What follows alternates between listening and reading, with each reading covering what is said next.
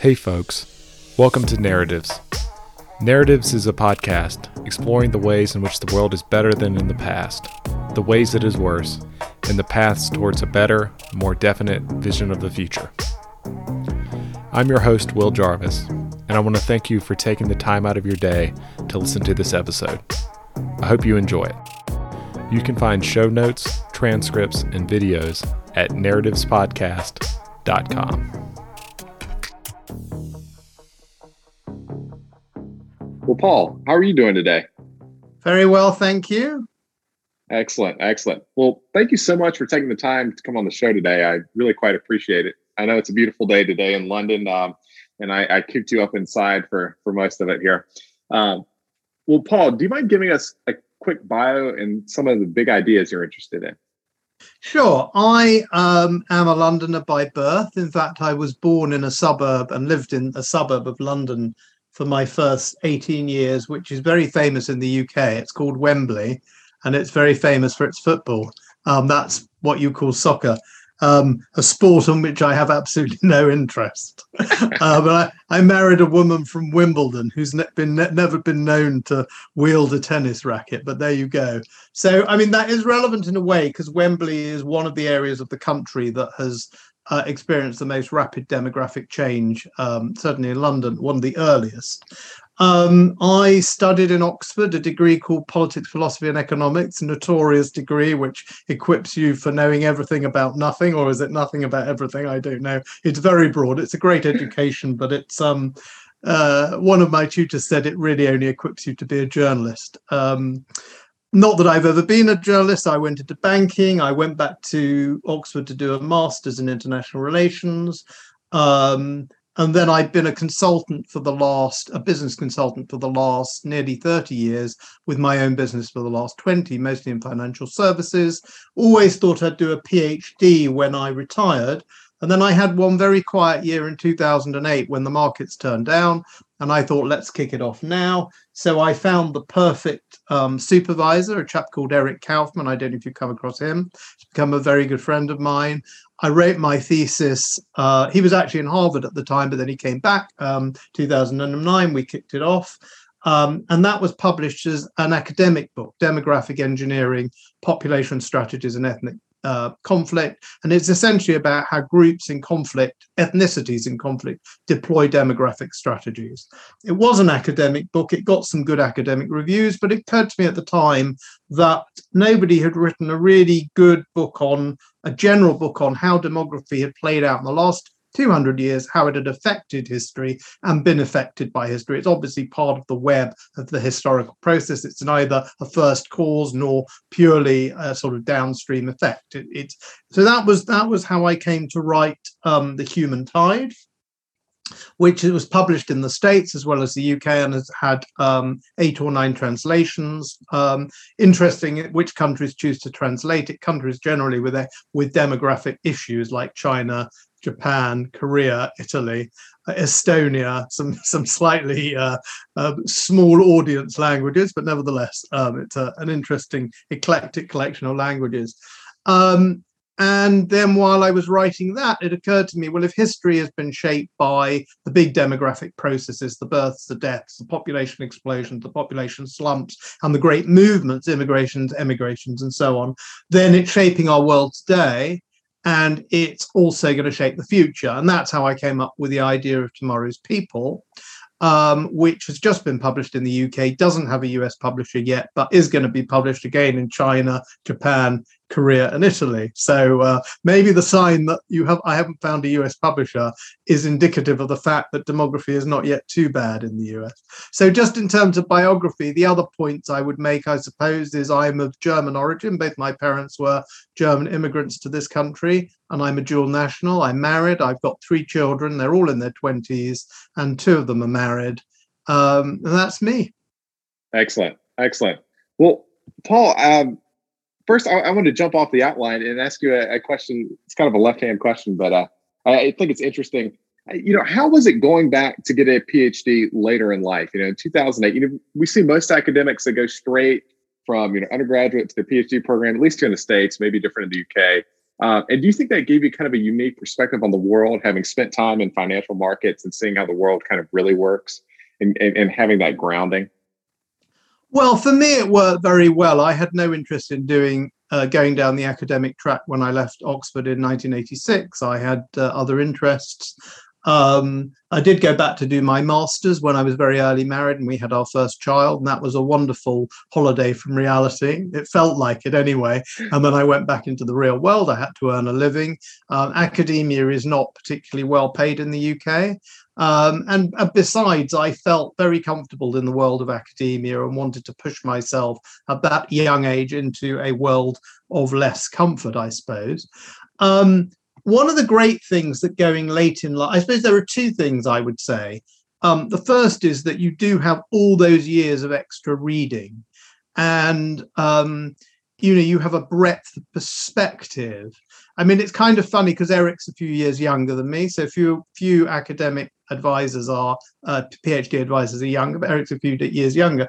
And Eric's own academic advisor, a chap called a, a, theorist of nationalism called Anthony Smith, was a very good friend of mine. So quite a lot older than me, but a very good friend. So that was sort of slightly odd. And Anthony's supervisor was Ernest Gellner, very famous um, philosopher and anthropologist. So I feel I've kind of linked to that chain. But you you just by the you know starting your PhD in your 40s, you if you, if you're academically curious, you've met a lot of interesting people like Anthony. I'd spent years sort of sitting and talking to him. Um, you read a lot of interesting books. And a lot's been going around in your head. So I, I suppose you bring a certain maturity to it. And the other thing is that um, you have, if you've been in the fine, I mean, London, City of London is not so different from Wall Street. It's perhaps got a slightly less, less fearsome reputation. But if you're used to working at that kind of pace, then your approach to academia is very different. And it's like, right, this term I'm going to do this chapter. And you write the chapter, you bounce it off your PhD supervisor. He gives you some comments. Eric and I meet for lunch. We have a schmooze. I rewrite it another another term another chapter. So i mean it sounds a bit boastful forgive me but i did actually write my phd thesis. I did the whole thing in three years part time so i was working at the same time. Rarely five days a week. I often had a day like friday i would work on the work on the research and i write up on the sunday but i got it done pretty quickly and pretty efficiently. So it's something like you know if you bring uh, you know wall street or you know you investment banking kind of like work ethic to academia, you can really crank through these things. You're like, man, we got the deadline. We're going to go. We're going to sit down. We're going to focus. We're going to get this done. Yeah, that was my approach. I didn't get lost in sort of soul searching. Right. What's the meaning of meaning, and how do I get to write the next sentence? Yeah, we've got this much time. We got to get it done. I, I really like that. And then a kind of business-like approach to getting it published. You know, I only got it published because of the, you know, I, I asked around and I yeah you know used my connections and people i knew and and similarly then when i was writing the just sort of amending it and, and creating it as a book. It's very similar to PhD thesis, but you you like you you reduce the methodology section and so on. Um, that was the time I thought, you know, maybe there's a market for another kind of book. So you you kind of think in a in a slightly different way. That makes sense. That makes sense. I, re- I really like that. Um, well, back to demography. Uh, I find demography very interesting because it seems like one of the few really solid predictors of the future we have. So if we look at you know total um, you know, the fertility rate over time, we can kind of get a sense of where things are going and, and what things are going to look like. Um, you know, how robust is uh, demographic forecasting? Is it fairly robust? Um, do we have a good idea of what, what's going to happen? I mean, I imagine we do, barring like big events like coronavirus or yeah. you know, plagues, yeah. pandemics, wars. So, so so certain things are very i mean first of all you've got to accept the the how oh, or question how good the data is. Um the more oh, as i say i think uh, maybe the last book most recent book um the more recent the more developed country the better the data. So um the our, our guess of how many people were born and died in denmark last year is going to be close to decimal points right Right. Um, what was the migration into Botswana in 1952? It's going to be a finger in the air. So you've got to be a little bit skeptical about data historically. Of course, you're talking about forecasts, but there still are parts of the world where it's not great. So people debate really big issues like just how low is the Chinese fertility rate, partly because it's a huge country, it's developed very well, but it's not um, not got sort of Danish levels of development. And the communist parties had various um, uh, agendas. First of all, to show that it's oh, there's a real problem, then to show that the one child policy is working, then to not be too alarmist that it's working too well, and so on. So you've got to take all these things with a little bit of pinch of salt. But I think the re- so, so um, most of these things you can predict. So short of a disaster, like we know in 50 years how many native-born Italians there are going to be, right? More or less. Right. Because in a country like Italy, to the age of 50, the mortality rate's very, very low. I mean, it could be a little lower, it could be a little higher, but most people under 50 are not going to die. Right. They've been born. Um, of course, they could move out, so they could cease to be Italians. There could be immigrants moving in, and they could be assimilated, so they could become Italians. So it's not going to answer that sort of question. Um, and the other thing is, as you said, there are always shocks to the system. There could be a pandemic which puts COVID 19 into the shade, and we could end up with, you know, half the cohort of Italians born last year dead at 20. So it's not absolutely cast iron, but it's a, you know, if you were going to say how big is the Italian economy going to be in 50 years' time um, versus how big is the Italian population going to be in 50 years' time, we have a much better idea because fertility and mortality um, are uh, b- better understood now. Of course, the other question is where will they go? So, where will Italian fertility be in 50 years' time? That's another question. And people do forecast that. Um, and perhaps we'll come on to talk about that. I think, in terms of the world today, the really, really big question is how fast is African fertility going to fall? So, outside sub Saharan Africa, almost every country either has low fertility or rapidly declining fertility. And, and in that part of the world, as things stand at the moment, our best guess is that's not going to go back up to replacement. How low, how fast it will fall, and so on. Uh, but basically, we can see that coming almost everywhere. Even India is now moving to sub replacement. But in sub Saharan Africa, there's a very mixed picture. You've got South Africa, which has got a relatively low fertility rate already. And then you've got countries like Kenya and Ethiopia, where it's high but coming down fairly rapidly. Nigeria, barely seems to be falling at all. So that's the big unknown. So we can, you know, with providing the data's okay, we can say in 50 years' time how many 50-year-old Nigerians there'll be. But it's really difficult to know how many Nigerians are going to be born in 50 years' time. That makes sense. I want to talk about sub-Saharan Africa. Um, you know, what's your sense of fertility? Do you think fertility is going to drop in sub-Saharan Africa fairly quickly, or do you think it's continue to stay high? Well, as I say, that is the great question. That is the great demographic question of the day. And there are various uh, books that have been written recently with with very different views on that. Um, Youthquake by Edward Paice being one of the more recent, uh, Empty Planet from a couple of years ago. Um, as part of writing Tomorrow's People, my intention had been to get on the road. So I haven't been to sub Saharan Africa since I went camping in Mali in 1990.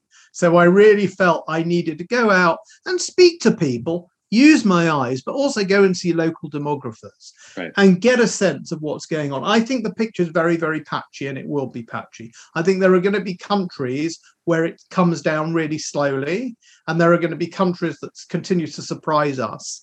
Um, and you can kind of name those. I mean, Uganda, for example, it was, it was they actually had a pro-natalist government, which is quite unusual, but that's changed, and now it's starting to come down fast. East Africa is generally coming down quicker than West Africa. Most of Southern Africa has already come down. I think it's really important that people realize, however, that first of all, these countries are way off replacement level. So they're way, way higher than replacement level. And it's a long time before any of them, or Southern Africa's perhaps there already, but a lot of them are not going to get to replacement level for a long time. But the other thing is, and I think this is generally not understood, your population doesn't stop growing when you get to replacement level. It means long term it will stop growing. Britain went sub replacement in about 1972. So here we are 50 years later, and only in the next few years are we going to have more deaths than births. So forget migration. Obviously, you can always top up with migrants, that's a given. But it's taken us 50 years. And the reason is that in 1970, women started having fewer than two children or 2.1. But there were so many young women from the baby boom. And relative to the population pyramid, there were few old people because they had been a smaller cohort dying. So you, even if the women were having fewer children, there were still more people being born with a sub replacement fertility rate than there were people dying. So you continue to get, so Africa has got decades of organic, natural population growth in the works, even if tomorrow every African country went to a 2.1 fertility rate. But lag, it lags a lot. That um, that, that makes a lot of sense. What's your sense about why, as countries develop, you know, fertility, it seems like this almost law of nature that it, it drops.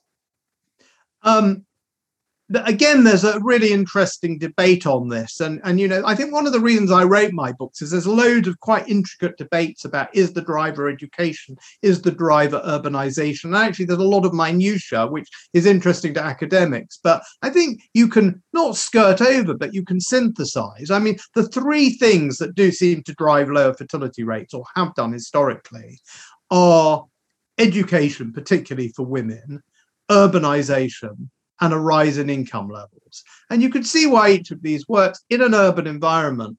You can actually invest in a child. You're more likely to have access to education. That child's more likely to be able to benefit from that education. If you invest in that child, that child can bring in very significant returns. I mean, this is an economic argument, whereas the extra pair of hands in the village is always useful. So that's sort of the urbanization route. In terms of education, I think we can all see, I mean, those of us who um, have traveled in places where people are not educated and not able to take control of their fertility, whether they want more children or not. They don't really have the means to control it. With education comes the means to control your fertility, and very often for women, the opportunity to do other things. Um, and those two things are associated with a rise in income. Um, what I talk about in my most recent book, though, is what I call postmodern fertility, uh, postmodern demography. So, what I call pre modern is the world of Malthus. People breeding like rabbits, dying like flies. And that was the world generally. Of course, Malthus came on in his later works to look at actually how that varied and how fertility was controlled. And they had later marriages here and they involved themselves they, they um, committed infanticide there and so on. But broadly fertility rates were very very high and life expectancy was very very short almost everywhere. Then you get what i call modern demography which is the transition we've just talked about to urbanization and to uh, more education and to higher incomes. And over time, fertility, first of all, mortality comes down and populations boom, and then fertility falls and a larger population starts to stabilize. Now, what I call postmodern fertility or postmodern demography is a world where everybody is aspiring to long life expectancy and generally life expectancy is long. I mean places like india now are heading for a life expectancy of 70 you know we are in a different world. And those will get up to 80 but the, the great gains in in um, life expectancy are being made in countries where it's shortest and everyone's getting up to those kind of levels of life expectancy. So shorter pandemic that's not that interesting. What's really interesting is fertility.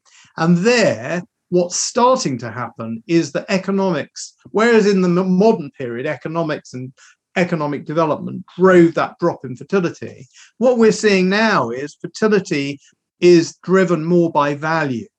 So there are some really interesting cases of this compare fertility in Vermont and Montana, for example, look at the fertility of Trump voters versus uh, people who, who voted Democrat. Um, and those aren't huge, but you know, that's half a child or three quarters of a child. It's quite interesting. And that's not about income, that's about values, uh, that's about beliefs, that's about lifestyles. Then you have the more extreme cases of, um, to some extent, Mormons, not so much now, but Amish um, Haredi Jews. Um, and then Israel is a very interesting exception because it's a very urban, very educated, and very wealthy country.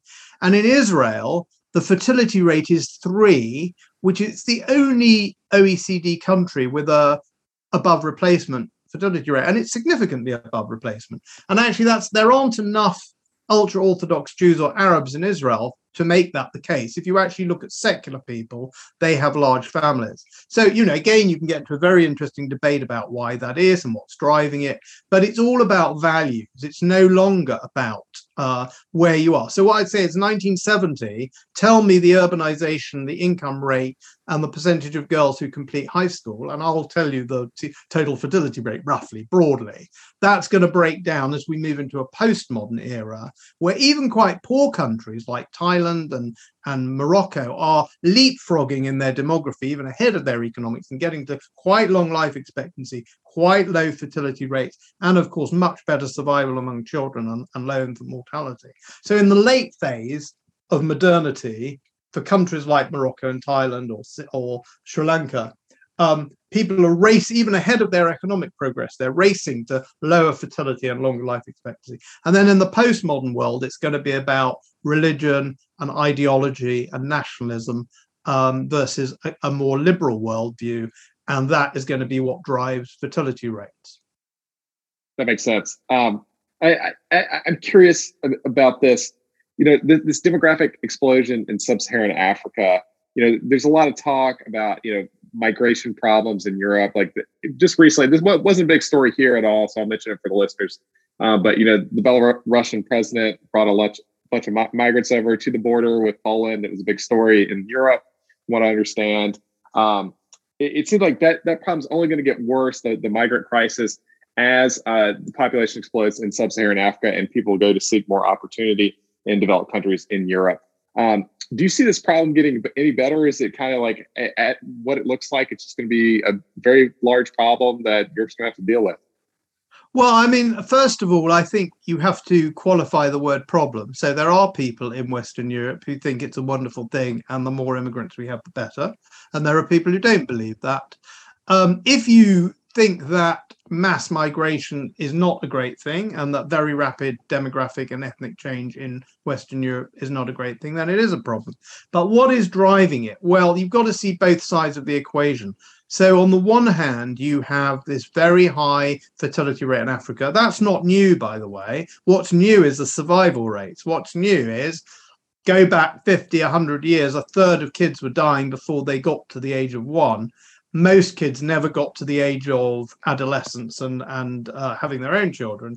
So you keep those high fertility rates, but the mortality rate goes down. You have a population explosion. So that's the key kind of demographic trend because they have they may not have great lives and they may not have great incomes, but they have clear bit of cleaner water, a little bit of medicine, you know, quite it's a kind of 80 20 thing. It's a curve gotcha. whereby when you start to get some of these things, the impact on infant mortality is very, very and, and, life expectancy is very, very strong. So that and then the incremental gains for countries like the US and the UK are much smaller in terms of life expectancy. So we've got these booming populations because of falling infant mortality and general extension of life expectancy.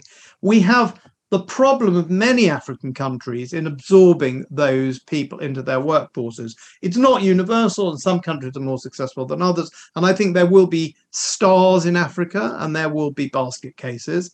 And we can already see, you know, already today you could categorize countries by their successes and failures. But certain countries are going to struggle economically and also struggle to get that fertility rate under control. Um, some countries will go through what's known as the demographic dividend, where you start to get the fertility rate down. And then you have a big cohort of people in their late teens and early 20s entering the workforce, not necessarily burdened with huge families. The fact that they're not having big families, it's itself a, a suggestion that they're taking more control of their fertility, that they're better educated and so. And very often that's the time you have a great economic boom I mean, Indonesia is a good. I've done some work in Indonesia in the last few years. That's a good case where you you started to get fertility rates down significantly 20 or so years ago, 20, 30 years ago, and you can see the effects of lots of young people in the workplace um, and, and and able to move into a, a global market. So some countries will succeed and some countries won't in Africa. Then in terms of Europe, we have to think of the huge demand we're going to have for labor because we as I said, we've had 50 years of sub replacement fertility in the UK, and we've had a huge amount of immigration. When I started working in the 1980s, there were roughly two people in their early 20s for every person in their early 60s. Wow. So, of course, people can people can start work a bit later or a bit earlier and retire earlier or later, but all other things being equal, we had two entrants for every exiter. Now the two are roughly balanced And that balance is going to get worse and worse. So we're going to have a big demand for labor. Question do we try and get our fertility rate up? Do we try and get immigration? If we get immigration can we control that immigration anyway? Where do we want it to come from? Can we get it from countries where people are sufficiently educated that they start making a contribution on day one? Um, what how how determined are we to control our borders and then there's a technological question which kind of a, a beyond my pay grade as it were but a very interesting one where demography meets technology and the rise of the robots is are the robots ready before the people run out, if you like? So, you know, I read all these lovely things about robots, but when I have a, a an electrical problem or a plumbing problem, or my lawn needs cutting, well, I cut my own lawn, all right, I can't do my own plumbing. But, you know, it, lovely to hear about all these fantastic innovations, but is there someone who's going to fix my dripping tap? Um, or is there a robot who can do it, or do I need a person out them? Or if you've got a parent in an old age home, is there really a robot who's going to take that person to the toilet, etc.? So if I look around the shortages of labour at the moment, we have got shortages of labour in the UK. I don't see tomorrow these problems going to be fixed by technology.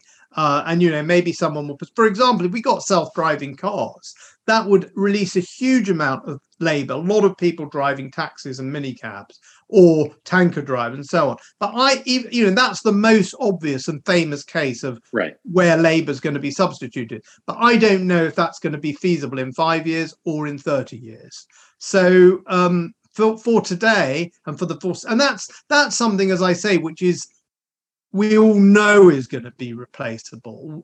Someone who can really do the weeding in my garden or really cut my lawn. I mean, I've heard about you know technological solutions to lawn cutting, but I've never seen one. And so I've also got a house in um, a re- relatively remote corner of France, and there they don't have huge depopulation. But again, if you want a plumber or an electrician, you struggle. Now, if those people have been having three or four children 30, 20, 30, 40 years ago, and France is far from the worst uh, fertility rate in Europe, by the way, then um, those people would be there. They're not there. Definitely, definitely. And, and just, uh, you know, I, I, work in tech and um, I think it's a ways off. You know, we, we talked to Facebook uh, automation robotics researcher a couple of months ago, and he's like, it's much farther off than you think. So yeah, I might have to be waiting with a dripping tap for a long time if I'm waiting for a robot. That's right. You might have to wait a while. And the weeds are going to get completely out of control, right? exactly. Exactly. Um, I, I'm, I'm curious. We've seen a lot of uh, countries try to increase their their fertility rate. Uh, you know, most notably, uh, Hungary is the, the big case we hear about in Europe all the time. Orban trying to increase the fertility rate is your sense that any of these interventions work? Is there are there things we can do like policy interventions we can try that you think will actually increase the fertility rate?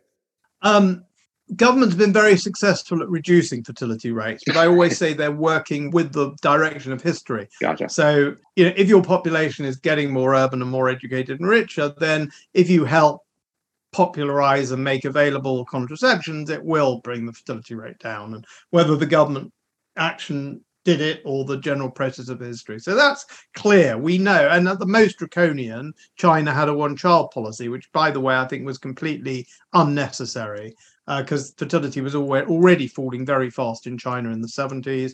And other countries in East Asia saw big falls in fertility without that kind of coercion. So that's kind of on the way down. Now, on the way up, um, the jury is out a bit.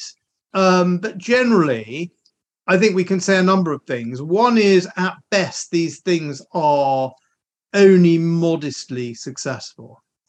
And secondly, um, that they are going to cost quite a lot of money to have a big effect. So there's a classic case in Hungary where the Hungarian government has given subsidies for third children, and the fertility rate did go up, but it seemed mostly to be first and second children who are being born, not third children. So there's always this kind of question about causality. In Russia, the fertility rate did rise, but it sunk back again.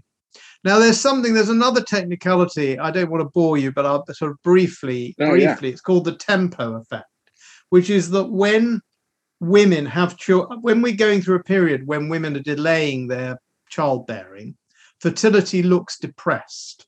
And then when they cease delaying it, it bounces back a bit.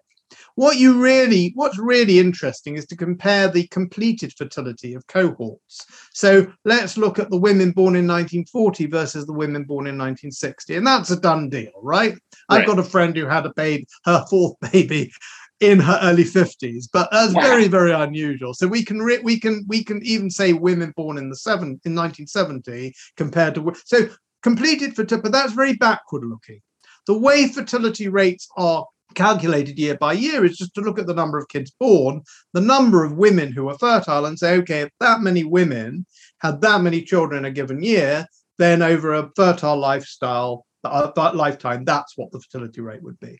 And so when women are delaying their childbearing, that looks a bit low, but then they catch up later and the thing bounces up a little bit. So it's also difficult with Hungary and Russia, which are the most famous cases of pro natal policies, to be sure whether there's been a little bit of that going on or there's actually a result of policy. But what is absolutely clear is that where there has been an attempt to do this, even where there's been some success, we've got nowhere near replacement levels. So maybe Russia went up to 1.7 and it's back down at 1.5. I don't think Hungary even got anywhere near there. So the policies that have been tried so far have not succeeded. And I don't think there's a magic bullet. Um, and I very strongly believe that it's going to be about values. Um, and what I see among um, I think you call them Generation Z in, in America, Generation Z. So I've got three kids in their 20s, but the youngest is 23. So what I see among his friends, in terms of their social attitudes, I don't think that correlates with large family size. I don't think it correlates with what we would have considered a traditional lifestyle, which we associate with higher fertility. So I, but I think in some communities they do have those values. Now those communities are very small. Um, but it's like the lake that the you know the puddle that doubles every hour or something. You don't notice it until quite late. It's going to be a long time at a national level between before Haredi Jews in America are a huge number. If, if you're sitting in parts of New York, Brooklyn, Williamsburg, Kiryas Yoel, or wherever, um, you're going to notice it. But if you're nationally, it's barely showing up in the numbers. But if they keep so certain groups with certain values keep number one, keep those values and retain high fertility, which is no by no means certain. And number two, of course, are able to retain within the flock the vast majority of children born, then that's what's going to turbocharge fertility rates. I think governments can do their best, but I think governments would probably do best thinking carefully about values and how they can affect values rather than thinking about let's throw a load of money at this. That's that's really that's really an interesting observation um, because they're definitely better at throwing money at things than, than changing values. It seems. Um, uh, what what do you think are those values? Is it is it you know these quote unquote family values? You know, conservative politicians love to talk about in the U.S. Is it you know encouraging people just to settle down? You know, get married, things like that. What's your sense of that? Well, it was interesting. I, I was on a TV show um, earlier. It was last week, and there was a woman on it, young woman, and and we were talking about this very subject and she said well at the moment there's no incentive to have children. And I thought, I mean, I didn't want to argue with her until we talked about incentives.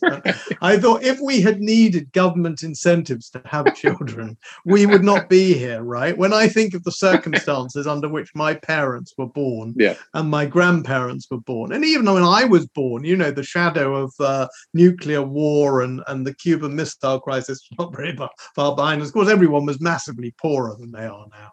So, um, that's why I do think it is about about values and priorities. And I'm not trying to preach. I'm just trying to explain to people what the consequences are. So where we are today, um, those values are, you know, the values that produce high fertility rates are what you could criticize as patriarchal and old-fashioned. However, there's a, a, two nuances.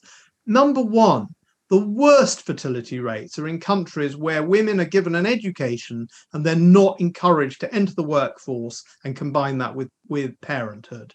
And actually, you found that countries that are quite progressive in helping women into the workforce um, and combining childbearing with um, with careers, like the Scandinavian countries, and to an extent the UK and France, have for a long time had higher fertility rates than more traditional countries like Italy and Greece, where yes, the girl goes to a university, but maybe she gets discrimination in the work for what workplace, or Japan's another case.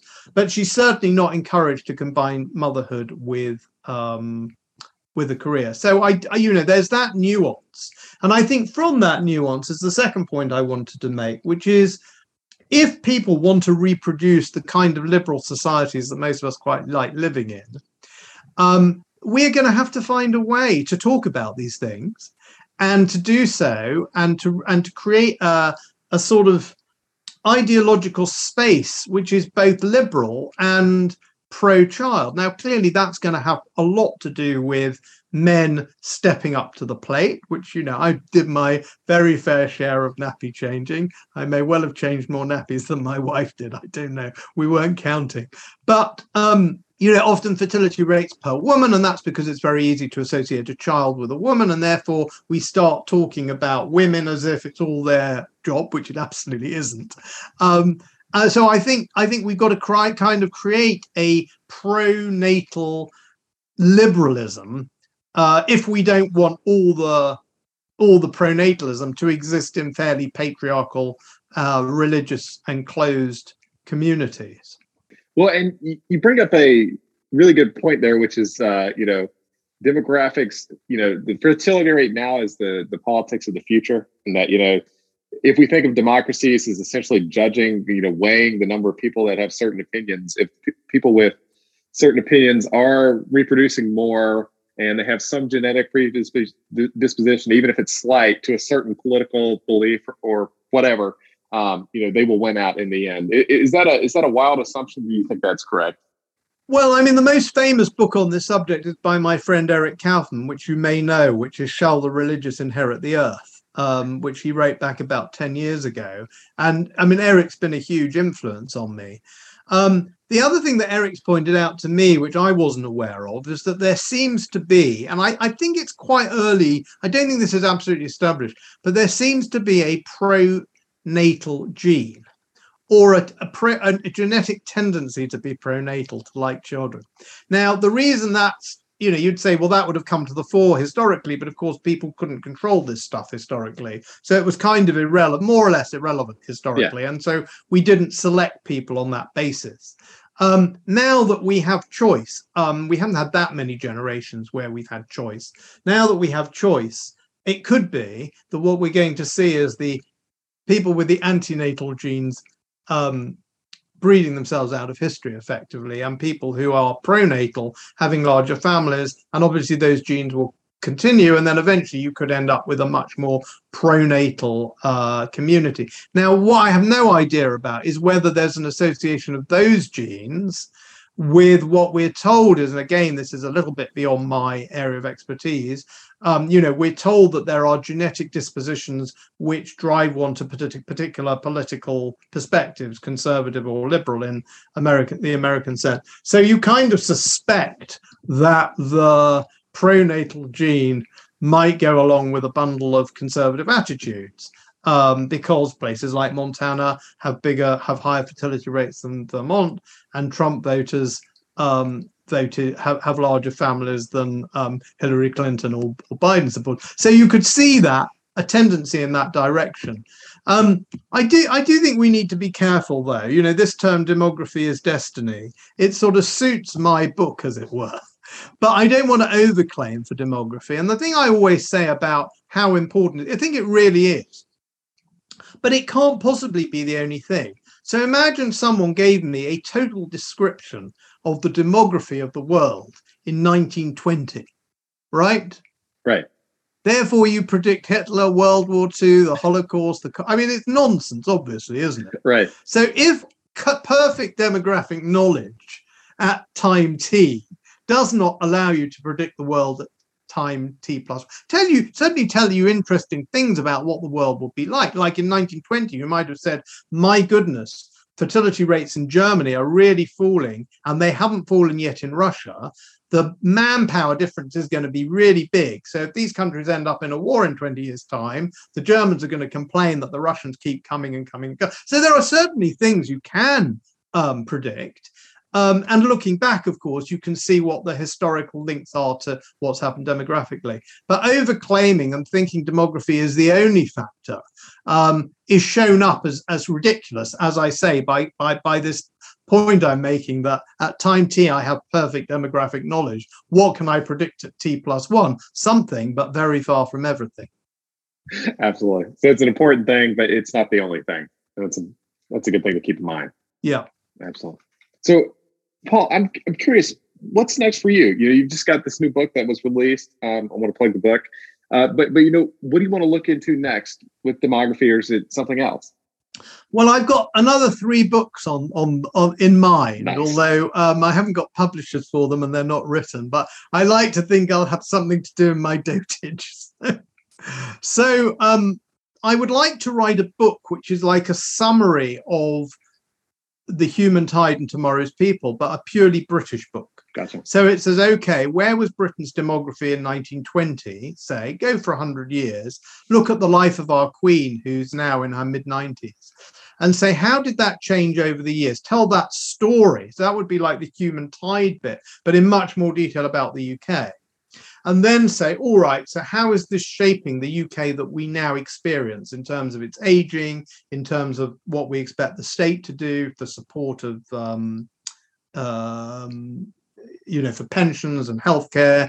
How is it affecting the macroeconomy? Because I I talk about grey capital and grey labour. So we've got old workers, and if most of the money is held by people who want very safe investments, how does that drive the economy and force the government to step in and and uh, uh, sort of take on a, a sort of perpetual Keynesian role. There, there are also plus the multiracialism of the UK, the massive change in ethnic demography, the growth of minorities. How is that all? So, what's the story part past, and then how is that all playing out? So that's one idea I've got. Um, and I think there's a book to be written like that for the United States, but I would leave that to a, a you know, I'm, I just don't have the the hands-on experience. You can write a big book about the world because no one lives everywhere, and you can write about your own country.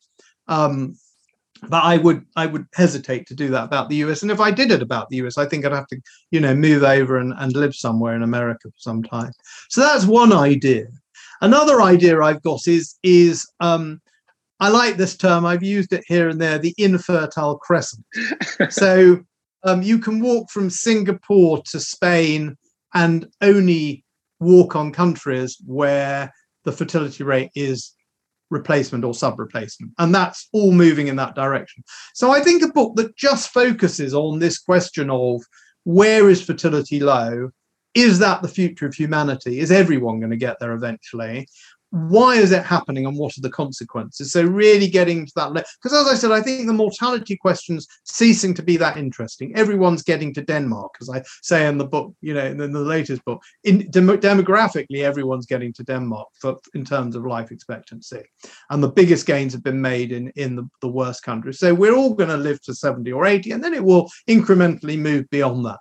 So fertility is where the story is at and really understanding how universe it's going to be and who's bucking the trend and why this issue of values. I'd like to get into that a little more in detail. And then I've got a sort of slightly maverick idea up my sleeve, which is a book purely about the um, demography of the Israel Arab conflict, Nice. for which I've got a very good title so far, um, but I'm not sure everyone will get it, which is um, Genesis, Exodus, and Numbers the struggle good. for demographic mastery in the Holy Land. That's very good. Uh, but a good title doesn't necessarily make a good book. So, I mean, that's a particular interest of mine, and I would like to go and research that and spend some time on it. Um, but whether I'll ever, uh, and, and whether I'll ever, ever get round to it, I don't know. So those are three ideas I've got at the moment, and I think you should always have the idea of the next three books. By the time I've written them, if I'm still alive, there might be another three up my sleeve. I love that, Paul. Well, um, I've, I've only got one more big question for you before I let you go this morning. Um, I, I'm curious. It seems to me like on long enough time scales, we will bounce out of this, you know, low fertility thing, right? Because w- there will be some group, maybe it's the religious people, maybe it's somebody else that you know does have some innate like propensity to have more children that will start to become more of the population, and it just bounces. It, am I right to assume that, or you know, is it like some other fact about you know economics or the the shape of the world now that will keep us from doing that? Well, that is the big question. I think um, there are two views on that, and you know, we there's a kind of Francis Fukuyama view of history, which you know I've got a, a lot of time for Francis Fukuyama, but, but he's a very interesting thinker. But his view that we were all going to become like um, I don't know, like Denmark or like right. Vermont, or you know, we're all going to be liberal, we're all going to be Western. Um, is you know, it, it had its day in the 90s, didn't it? And then we got some nasty surprises with with um, 9/11 and with all the the uh, problems that have kicked off in the Middle East, and now um, Russia and Ukraine. It's not the world that we predicted. Um, and in many ways, that's extremely disappointing. I mean, it's very, yeah. very disappointing. I'm very disappointed that um, Russia is not what we consider a normal Western country. In other words, right. that it hasn't got democracy, it hasn't got liberalism, whatever that may, means in the specific context. So, you know, J- Japan is a liberal democracy, but it's not a carbon copy of Denmark right. or America. So how you know the idea is can a culture can a civilization incorporate these ideas remain true to itself and yet fit into the kind of global order and norms that most of us would like to see? So we've been a bit disappointed on that score. So bringing it back to demography it could be that everyone is heading for this. I, am pretty sure, short of a disaster, we will all get get to long life expectancy. And there are some wobbles there. You know, there's the deaths of despair in the US, and how far is it going to go? So let's assume we're not going to move to people living for 500 years and magic cures and reversing aging. That could change a lot. But let's just keep in the science and not the the sort of science fiction. And not that I dismiss the science fiction, but I just don't know. But let's assume then we could imagine, you know, there could be parts of the world where we get a life expectancy in the mid 80s and it retreats a bit and then it goes forward a bit. We've had a few wobbles in the UK in terms of life expectancy, and you've had them in the US. You know, as you get towards the frontier, it's not all going to be plain sailing, but most of the world is going to move towards that kind of 80-ish life expectancy plus.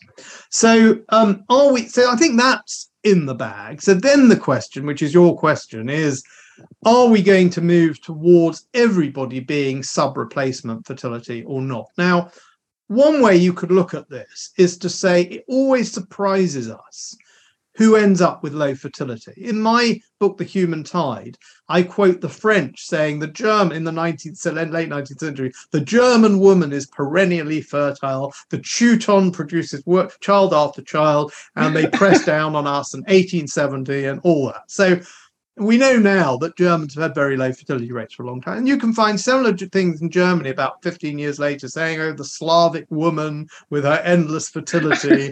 um, and we know that Russia has a very low, and actually every Slavic country, you know, from Russia to Bulgaria to Poland, they all, and the South, uh, South Slavs, that former Yugoslavia, they've all got really, really low fertility. So that was a fantasy. Who would have guessed? I mean, I'm old enough to remember when Chinese families were quite large. Italian Catholic families were large, you know, yep. the Italian mama with her. That's all history.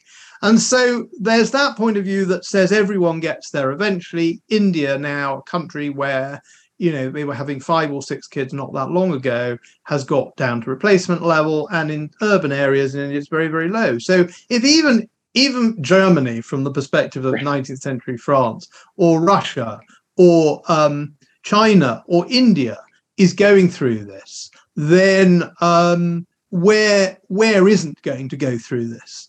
And why would sub-Saharan Africa be any different? Right. Now, there's a really interesting theory about why sub-Saharan might be different, and that is that in most countries there has been historically a shortage of land and they've lived in Malthusian conditions. So in China, they were constantly pushing up against this. And as late as the 20s, there was a lot of infanticide in China. And although they had big families in China, there was a sort of antenatal culture lurking there gotcha. because they were always pushing up the ba- against the boundaries of what could be produced. And eventually you get to very low fertility, whether enforced by the government or not. What's unusual about Africa is its sheer size, its underpopulation, partly perhaps because of the slave trade, the idea that for centuries Arabs were skimming um, millions of Africans, and then eventually Europeans on a mass scale taking Africa. So there was a shortage of people, and that there could be a genuinely pronatal culture in Africa um, that maybe doesn't disappear, um, maybe takes longer to go. You know, and and and African women could be the last repositories of pronatalism and a sort of lesson to the rest of us in not giving up on humanity. So, and again, it sounds like I'm preaching. I don't think we should have six, but I mean, three has suited me very well. And three is a kind of two or three is a very sensible number that allows a country to grow gradually.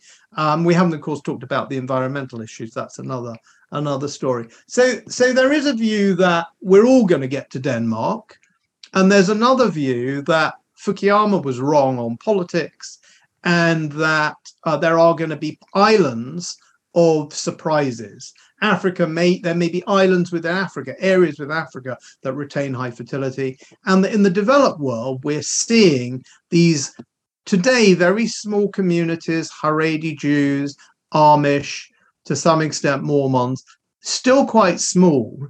Um, what could that be a harbinger of something for the future? Um, what do I believe? I I tend to be a sort of anti-Fukuyamist on this. I think we will get a surprise, and the surprises won't be where we expect them. I suppose they right. wouldn't be surprises if we did expect them. But I think we'll never quite know where the next little pronatal island is going to crop up. Um, and against a background of generally low fertility, these islands are going to be even more powerful and effective and numerically important than they would otherwise have been. That's great. That's great. Paul, thank you so much for taking the time today. Where can people find the book? Where should we send them to pick up a copy?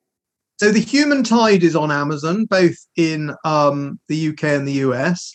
As I said, I don't have a publisher yet for Tomorrow's People. It is in the US. So, it's on amazon.co.uk. So, if you want to buy it in the States, I believe you can access it there.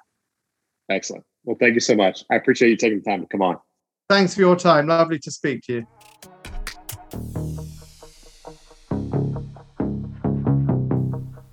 Thanks for listening. We'll be back next week with a new episode of Narratives.